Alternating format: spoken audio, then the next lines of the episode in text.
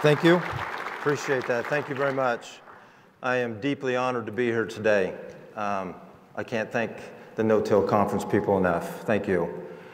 Um, a couple of things I want to say at the beginning here is I've developed a, a systematic approach to regenerative farming.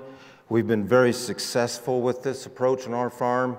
I can't guarantee that you will have that same success, so please uh, go slow and go easy and take your time.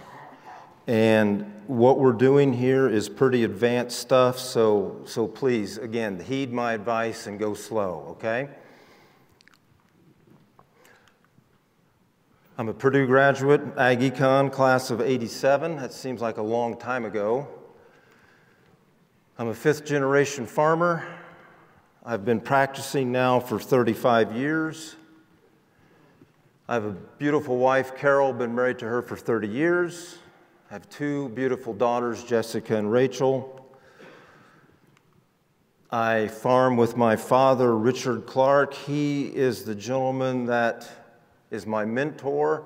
He has taught me how to think, and that has gotten me much further than anything, any, anything I've ever done. He, he's why I'm here today. He's a wonderful individual. I also farm with my ne- uh, nephew, Aaron Clark. We've been no tilling soybeans for about 15 years. We've been no tilling corn for 10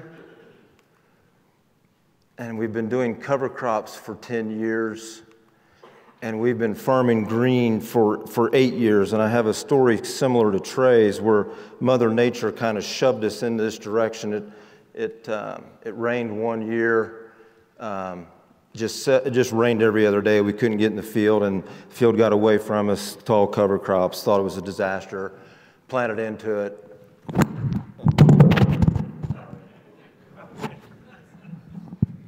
Gotta have a snafu, right? Sorry about that.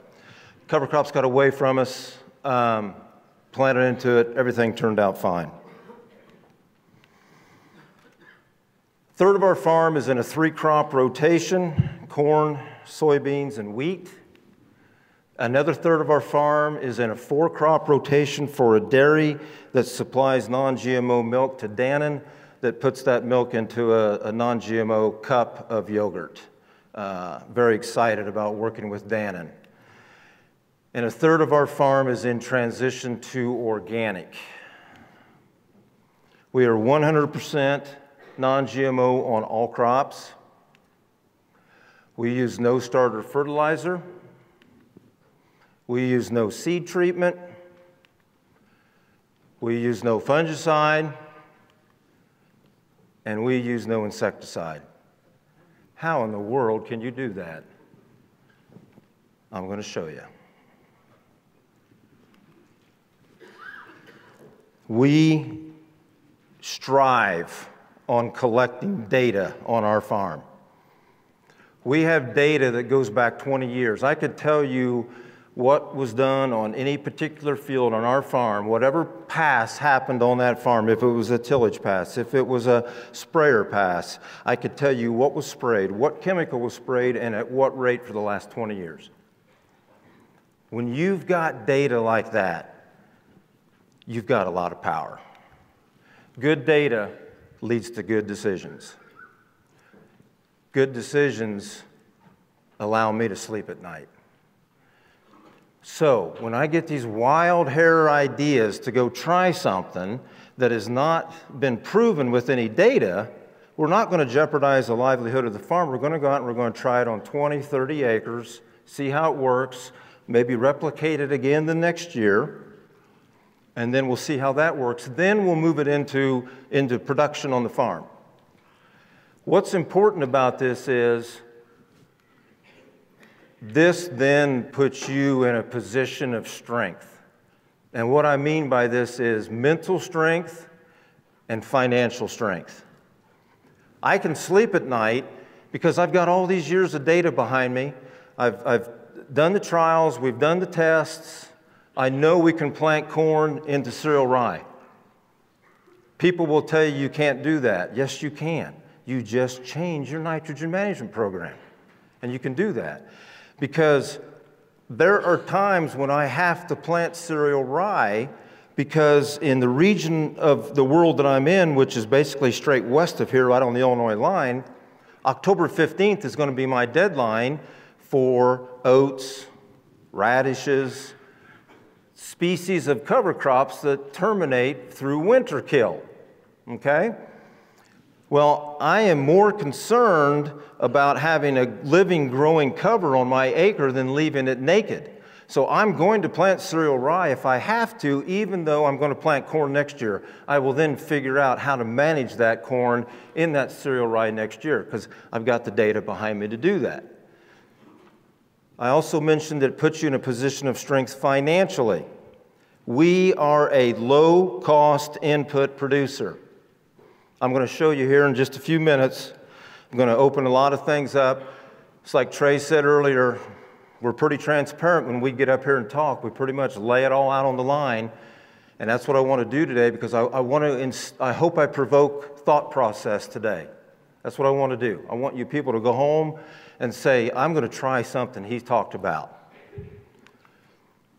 Farming green.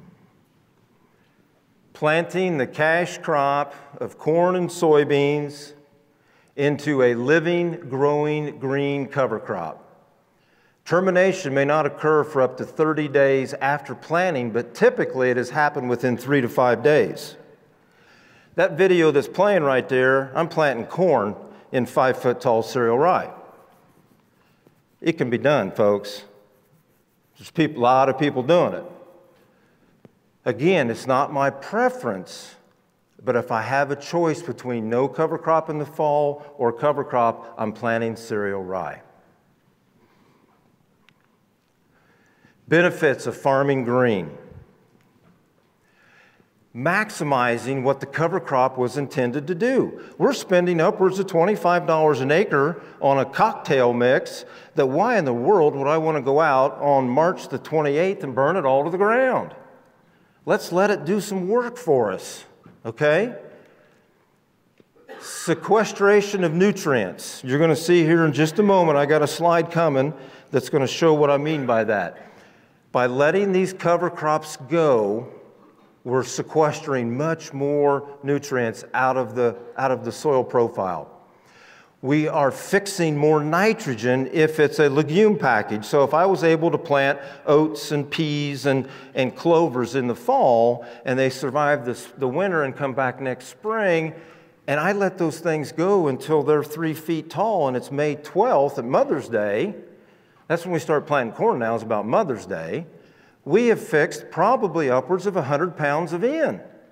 I'm taking credit for that because it's there, it's real. That corn plant is going to use that nitrogen. It just pulled it out of the air, nodulated it, released it, it's ready to go. Erosion control, wind erosion, water erosion, whatever erosion you might have increased pounds of biomass.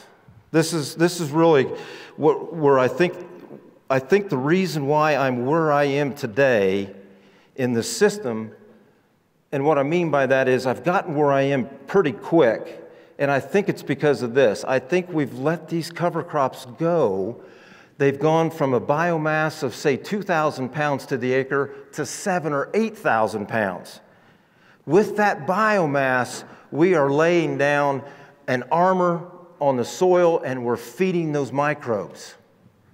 And that's what all this is about. We're trying to build soil health here. And at the same time, be good stewards to the land. You see that, that, that, that's cereal rye right there in that picture. That's corn growing in cereal rye that was rolled flat with a roller crimper, terminated. No spray. That's the same roller crimper that was developed at the Rodale Institute. It's an I and J. It's on a Harms bar. You're going to see a picture of it here in just a few minutes. And it suppresses weeds. Now, what, what we didn't anticipate on, though, was sometimes this, if you lay down the six, seven, 8,000 pounds of biomass, you now have the opportunity to armor your soil with that biomass for up to 12 months. So, when it's November the 10th and it's 38 degrees outside, and we're still planting cereal rye into a thatch that looks like that. I have still protected my soil because that thatch is still there because I let the cover crop go and created all this biomass. So that has now given me armor for almost 12 months. That's a big deal. Okay, about five years ago, I thought, you know, we gotta, we've got to see what's in this cereal rye. What, what, what's going on? What is it doing for us? What is it sequestering? 12 inch cereal rye. What we did was we took a two foot by two foot area out of the field. I don't know what I just hit. Did something happen? Okay. We took a two foot by two foot square out of the field, clipped it all at the ground, put it in a bag, overnighted it to the lab, and they, this is what they sent back to us 12 inches of rye. It had 82 pounds of nitrogen in it. Uh, what is that? 15 pounds of P2O5,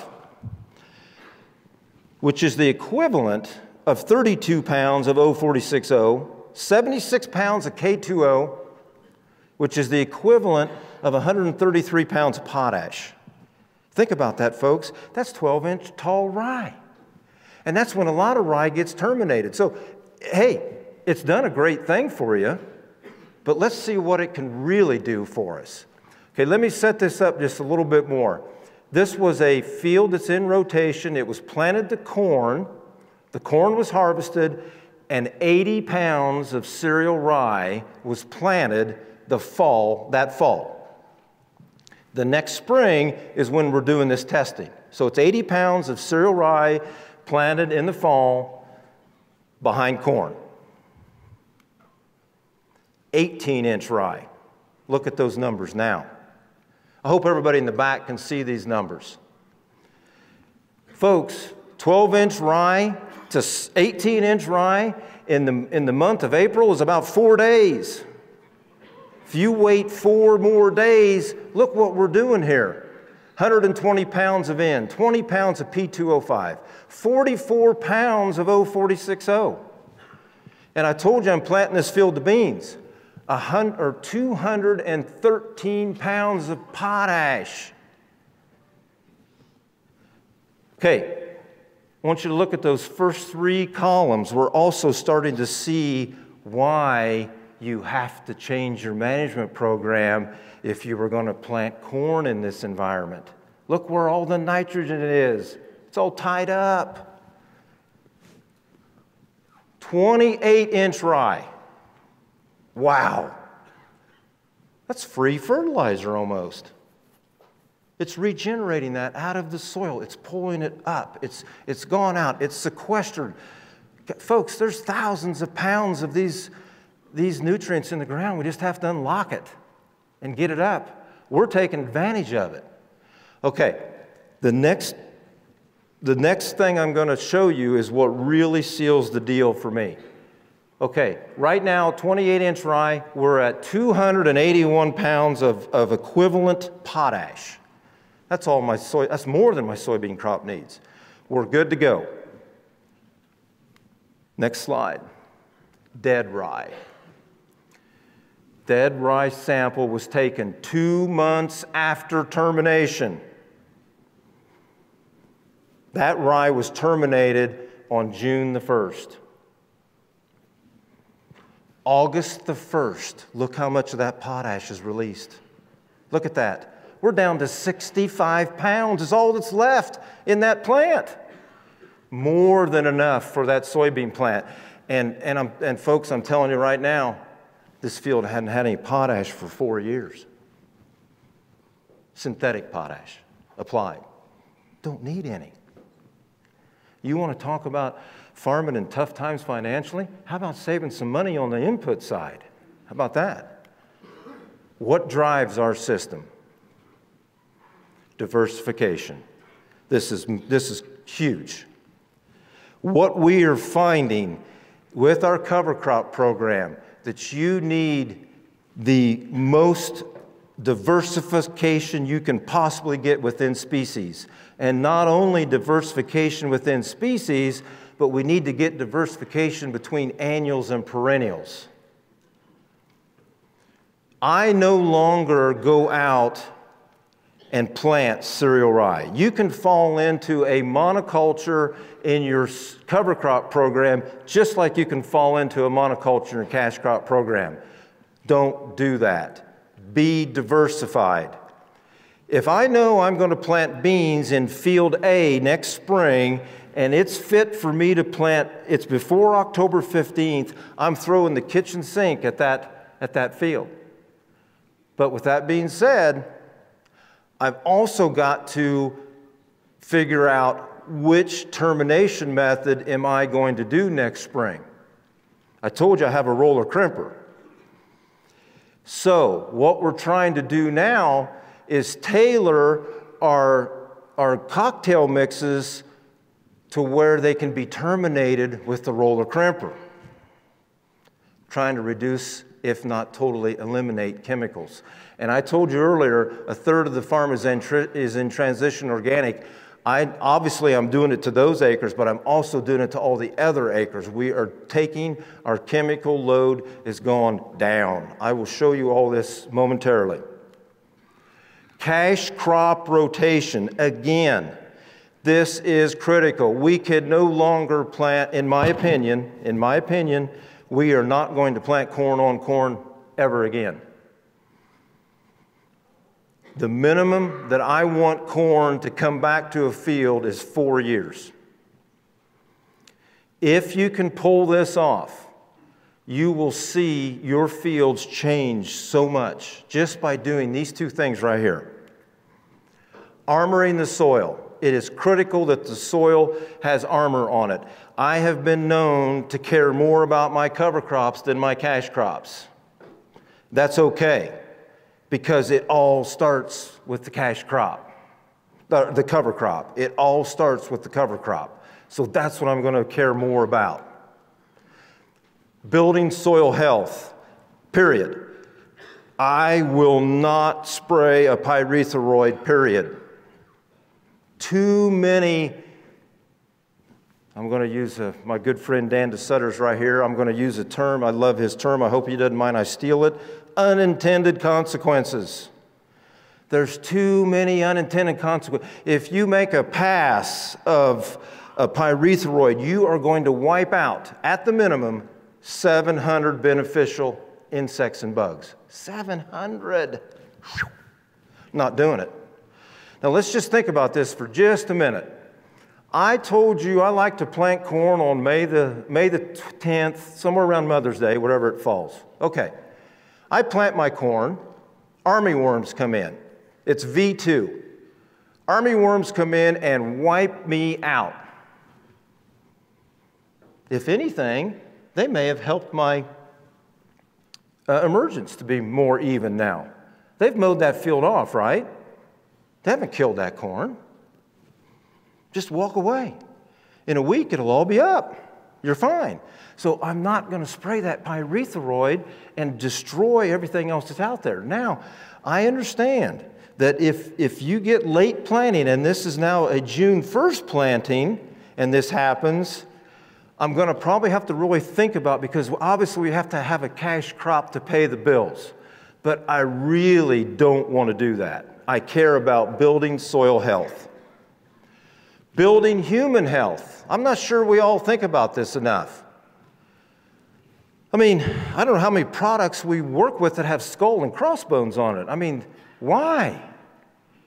Why? I told you I don't use any insecticide. We're non GMO corn with no insecticide. I'm trying to have a better environment for not only me and my family, but my employees.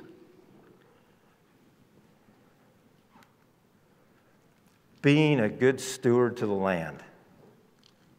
That, I mean, I don't need to say anymore. You got to be a good steward. It's this, you've got to have this for your next generation. You've got to have something viable here for your family. return on investment. You'll notice that's my last, that's my last line to put on this slide. The header says, What drives our system? You don't see yield on there, do you? Yield does not drive my system. Being a low cost input producer that cares for the soil, being a good steward, and oh, by the way, building soil health all at the same time, that's what drives my system. Yes, I understand that, that yield is part of return on investment. I understand that. But to me, it's way down the line. Because if you accomplish all of this right here, the yield will come later. And if you accomplish what's on this page, you are heading toward balance. This is what I think is, this is where I think by letting these cover crops go further into the growing season, letting the biomass get upwards of seven, eight uh, pounds, depending on what cover crop you're planting, feeding those microbes, giving the microbes a diverse diet of exudates, all of this is heading toward balance. And when you are heading toward balance, we're working with Mother Nature, not against her. Now, I'm not saying that I'm at balance. Don't get me wrong. Don't, don't, that's not what I'm saying. I am heading toward being in balance. I'm much closer to being in balance today than I was 10 years ago. This is critical. Once you become, once your farm becomes in this state, and I'm sorry, I can't give you a scientific answer of what balance is. I can only give you validations of what balance is. In 2011, our farm burned 30,000 gallons of diesel fuel. Oh my God. You don't realize how much you do of something until you put it on a piece of paper. That, that's a bunch of fuel. Today, same acres, we're using 15,000 gallons. That's a 50% reduction in fuel. Start doing the math now on your, your input savings here. Synthetic nitrogen. We were always told pound of N for pound, uh, yield a bushel. No. No. I'm being generous there. I'm, I'm showing that we're at 160 pounds of N. That's being generous because we have situations where I told you earlier that if we have a legume package that survives the winter and I will go out and make my own personal assessment, I'll dig. I've got, I mean, we all carry our spades with us. I've got a spade, it's my favorite spade. We dig it up. I'll look at the nodules. I'll try to make a determination on my own. It's not scientific, it's working. I'll take, I took this spring on a couple fields 100 pounds of N. So take 100 off that 160, I only applied 60 pounds of synthetic fertilizer. MAP. What is that? 330 tons to 27. Potash. Wow. How many tons? 400 and something? Zero. Chemistry. That's an average across the, across the farm, across the, uh, what you're planting, corn, beans, whatever. Chemistry went from $40 an acre to 18. Lime, wow. That makes sense though, right? That makes sense? Uh, look right there. We're not scorching this soil. So that would make total sense. We are right now on our farm, our average pH on our farm right now is 6.8 haven't applied lime for three years. I soil test every year. So don't, you know, it's not an excuse, well, hey, Rick, you haven't soil tested yet, so it, had, it hadn't caught up with you yet. You? Soil test every year. Horsepower. We used to have 3,350 horsepower. Oh my gosh, that's just insane. And now we're at 1,200. So look look, not only do you see the input reductions on that page? But think about the amount of money that's tied up in horsepower today. You don't have to have all your cash tied up in, in horsepower. Okay. Aaron Clark, my nephew, does most, if not all, of our accounting, financial type stuff. And I said to Aaron, I said, Aaron, I need you to, I need you to go out and I want you to find a conventionally tilled system and I want you to match it up to our system. Okay, I'm not picking on Purdue here. Purdue has this available, it's public information. This is Purdue's uh, producer expectation. They expected this year's producer, and I'm sorry, I, I don't know what that means, this 206 means, but I can only, I can only say that they expected a 206 bushel yield. I just put in a 200 bushel yield on our side. I used a price of 375, and that gets you to a number. There's a couple things I really want you to look at, zone in here on though. Contribution to margin. Contribution to margin is gross income minus variable costs. We are putting $439 against contribution margin, and Purdue's system is putting $352. Again, I'm not knocking Purdue's system here. I'm just explaining how our system compares to theirs. Total fixed costs, Purdue is at 803, we are at $615.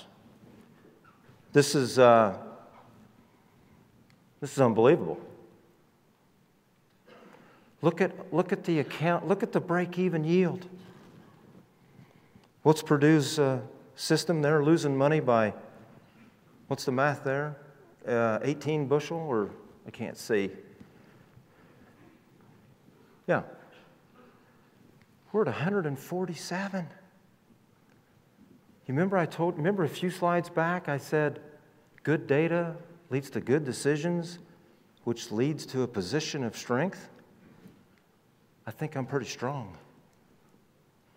And I'm not bragging here, folks. I'm, I'm laying this all out. I'm being totally transparent with you. This is what we're doing $147 an acre. Stability. This one here really blew me away. I asked Aaron to go back and look at the farm and, and, and give me before cover crops and after cover crops a standard deviation. Okay, so all you need to, all you care about here for standard deviation is yield variability. Same thing in this situation. Now, this is incredible because I'm always asked, or I'm, I'm, no, I'm not asked, I'm always told cover crops don't work. You can't use cover crops, they don't work. But look at this. Before we used cover crops, our stability in corn yield was 28 bushel. That's all over the place. After cover crops, it drops to 4.7. Again, I'm in a position of strength. I can now market my grain, barring any weather issues, but I can market my grain if I feel like the market is at a point where I'm comfortable with. I can pretty comfortably determine what my corn yield's going to be because of this and I can sell forward sell grain. Same thing with beans. Look at this. Before cover crops, 8.8. After cover crops, 2.75. We've taken all the noise out of this. Cover crops have done all this for us. And people still want to tell me that they don't work. I've got to, I, I just, there's, I just, yeah, I was going to tell a story. I'm not going to. Okay. Yield. I got, I'm sorry, I got to I got to see my slide here. Okay, what I'm trying to show here is that our, our yields are on the left. What we're showing here is that we are on a 3.9 bushel increase per year trajectory. But Rick, I thought cover crops don't work. Uh, how much is the yield drag? That's another question. What's the yield drag? I'm so tired of that question. There is no yield drag. We're in an upward tra- trajectory. I went ahead and put the national yield average on there as well. Now they're on an, also on an incline trajectory, slightly better than ours. But the point is, we're increasing yield year over year over year and we're decreasing inputs. That to me sounds like a pretty simple definition of soil health. It's that simple. Inputs are going that way, yield is going that way. I, how can you not be building soil health in that environment? It's that simple. Don't try to make this confusing. Same thing with soybeans. We are on an upward trajectory climb. And if you, matter of fact, if you look at the national stuff, it's actually rolled over and headed down. What is that number? 1.3? So we are, in, we are on a 1.3 bushel a year increased tra- trajectory. I sleep pretty good at night. Okay. This is our planter unit A couple things I want you to look at here. There is no no-till coulter. It's just another device to create compaction, eliminate it. Trey alluded to this earlier. When you are in this environment of planting or of farming green, it's usually five, six, seven degrees cooler. I'm talking about in underneath the cover it's wet and it's usually moist, damp. It's hard to close the seed slot properly. That's the key word here properly. So I ran into Steve Martin at the Farm Progress Show last year, and I said, Steve, I need a closing system that will destroy the seed trench absolutely destroy it. Above, obviously, above the seed, up, destroy it, and smooth it back in. And, and, and that's what I think I want. Then I was in the car with Dan DeSutter, Kelly Cheesewright, and we were on our way to Wisconsin to a conference. And Dan asked, Have you seen the double disc openers that Hal Brown's got? And I said, No. Let, let, let's see them. So Dan showed them to me, and in five minutes, we were all on the phone with Hal, and we all placed our order. This is this double disc opener right here. It's precision tillage technology. They call it an STP double disc opener, saber tooth planter double disc opener. This is incredible three things that it does that I, there's more than three, but these are the three main things it does. Number one, it cuts through all residue. There is no more hairpinning. That's huge. Number two, it creates a U furrow, not a V furrow. And now my Keeton Firmer is actually touching the kernel of corn because it can now fit down in there. Three, that saber tooth right there, as it's rolling through the field, it's lifting and crumbling the seed furrow trench as we're moving. I would say in this current setup that half of the seed is covered before you get to the Martin Till closing wheel. So, what we've got here,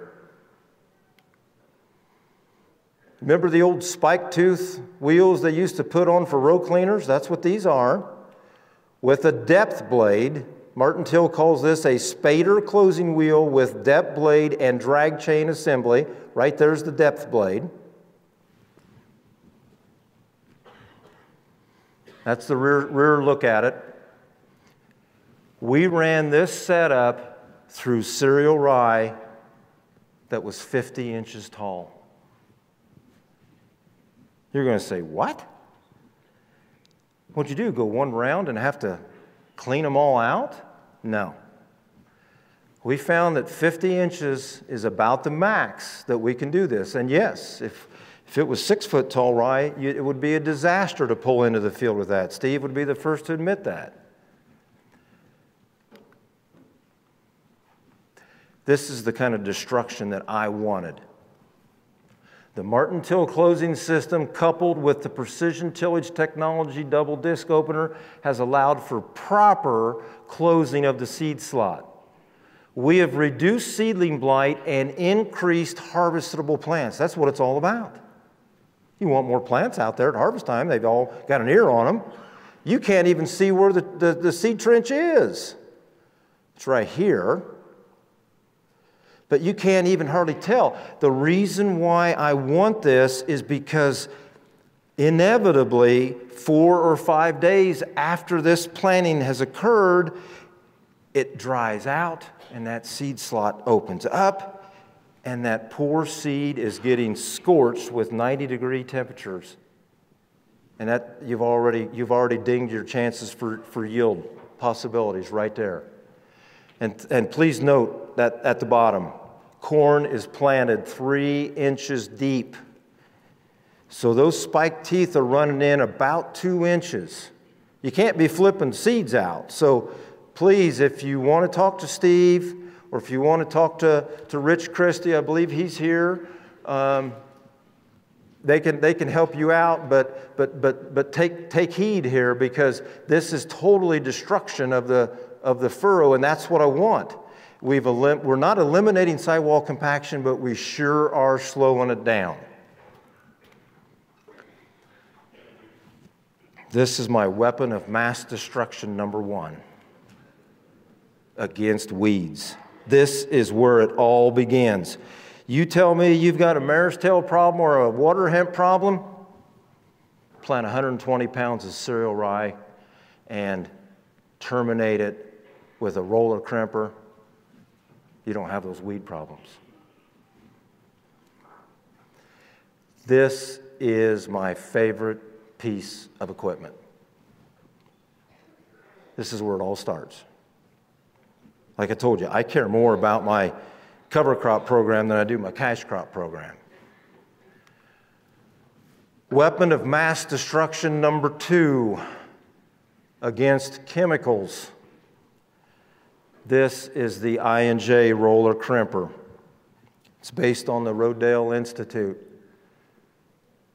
This is where we're headed. We are making cocktails that are geared toward termination of this roller crimper. That's, that's what we're doing. Okay. What excites me right now? This excites me.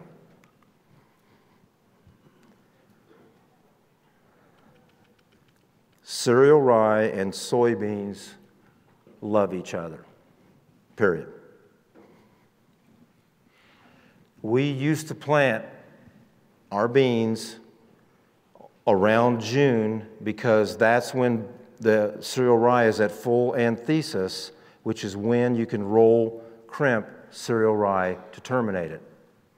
I don't want to wait until June 1st to plant beans. So we are now going out and planting beans when that cereal rye is at, at uh, boot stage. That has moved up our planting date 30 to 40 days. We are now planting, okay, those beans there were planted on April 28th. I did something first this year I've never done. I've never planted beans before corn in my life. I will now, every year forward. June the 4th, terminating cereal rye at anthesis with the roller crimper. Remember we planted those soybeans? They're V2 right now. I hope you can see them. This, this video is not very good, but I hope you can see them. Start looking. 6,000 pounds of biomass we laid down that day. We are suppressing weeds, we're arming your soil. I hope you can see the beans. It doesn't matter because I'm going to show you the next slide. It's the same field, folks. Next slide. July the 19th. Look at that. Start reading there. That field is in transition organic, so guess what? There's been no chemical sprayed on this field. Look right, I don't know if you can see, right there's the rye we rolled down. I don't know if you can see it, but you can still see the straw right there. This field is in transition organic. The concept of going organic while utilizing cover crops and no-till excites me. This is a system that we will need to continue perfecting. Pollinator strips, this is critical. I told you earlier we are headed toward balance. This is another step in achieving that. We have to give the habitat for the pollinators. And I'm finding out it's also a way to become socially acceptable with what we're doing. I can't tell you how many people uh, I see in town say, Man, I love driving by your fields and seeing all those sunflowers and sun hemp in bloom. It's awesome. Right there's the, the mix if you want to take a snapshot of that. All of my seeds are available at Cisco Seeds under that, that name there, Pollinator Palooza. The reason why I came up with these particular species is, is because this, this uh, cocktail, as you will, will start um, blooming in late May, early June, and survive and continue blooming clear into the end of September. So I'm creating this habitat for the butterflies and the bees for several months at a time. Gunslinger. I'm extremely, extremely excited about this one as well. This is what we're going to lay down in the fall before a field that's going to go to corn. Remember, I told you I care about getting mixes that can be terminated with a roller crimper. Haywire oats. The reason why I'm using haywire oats is that is a forage oat and it branches out and gives much more uh, foliage, foliage growth in the fall. I need that protection on my two legumes I've got in here. Winter, Austrian winter peas, Balanza clover, and this is critical. Balanza clover, not crimson clover. Balanza clover has a stem that's about the size of your pinky and it's hollow. That roller crimper destroys it. Sorghum Sudan, I put sorghum Sudan and tillage radish in every mix I do, and I'll tell you why, I'll tell you why I do sorghum Sudan. It promotes mycorrhizal fungi growth better than any cover crop I know. I care about soil health, and mycorrhizal fungi are a very important process of that soil health. So I'm trying to give them every benefit I can. Grazing livestock. That picture all look familiar, Dan? Those are Dan's cows. We are in the process of building fence and we're going to start grazing livestock. Now, folks, this right here is nirvana. If you want to build soil health, the most efficient way and the quickest way, you've got to get cattle on your farm. Am I just about out of time? That's good because I'm just about done. If you are not uncomfortable with what you're doing, then you're not trying hard enough to change. I challenge everyone here today to get a little uncomfortable. I think you'll like the way it feels. I am proud to be a farmer, but I am more proud of the way I farm. Thank you.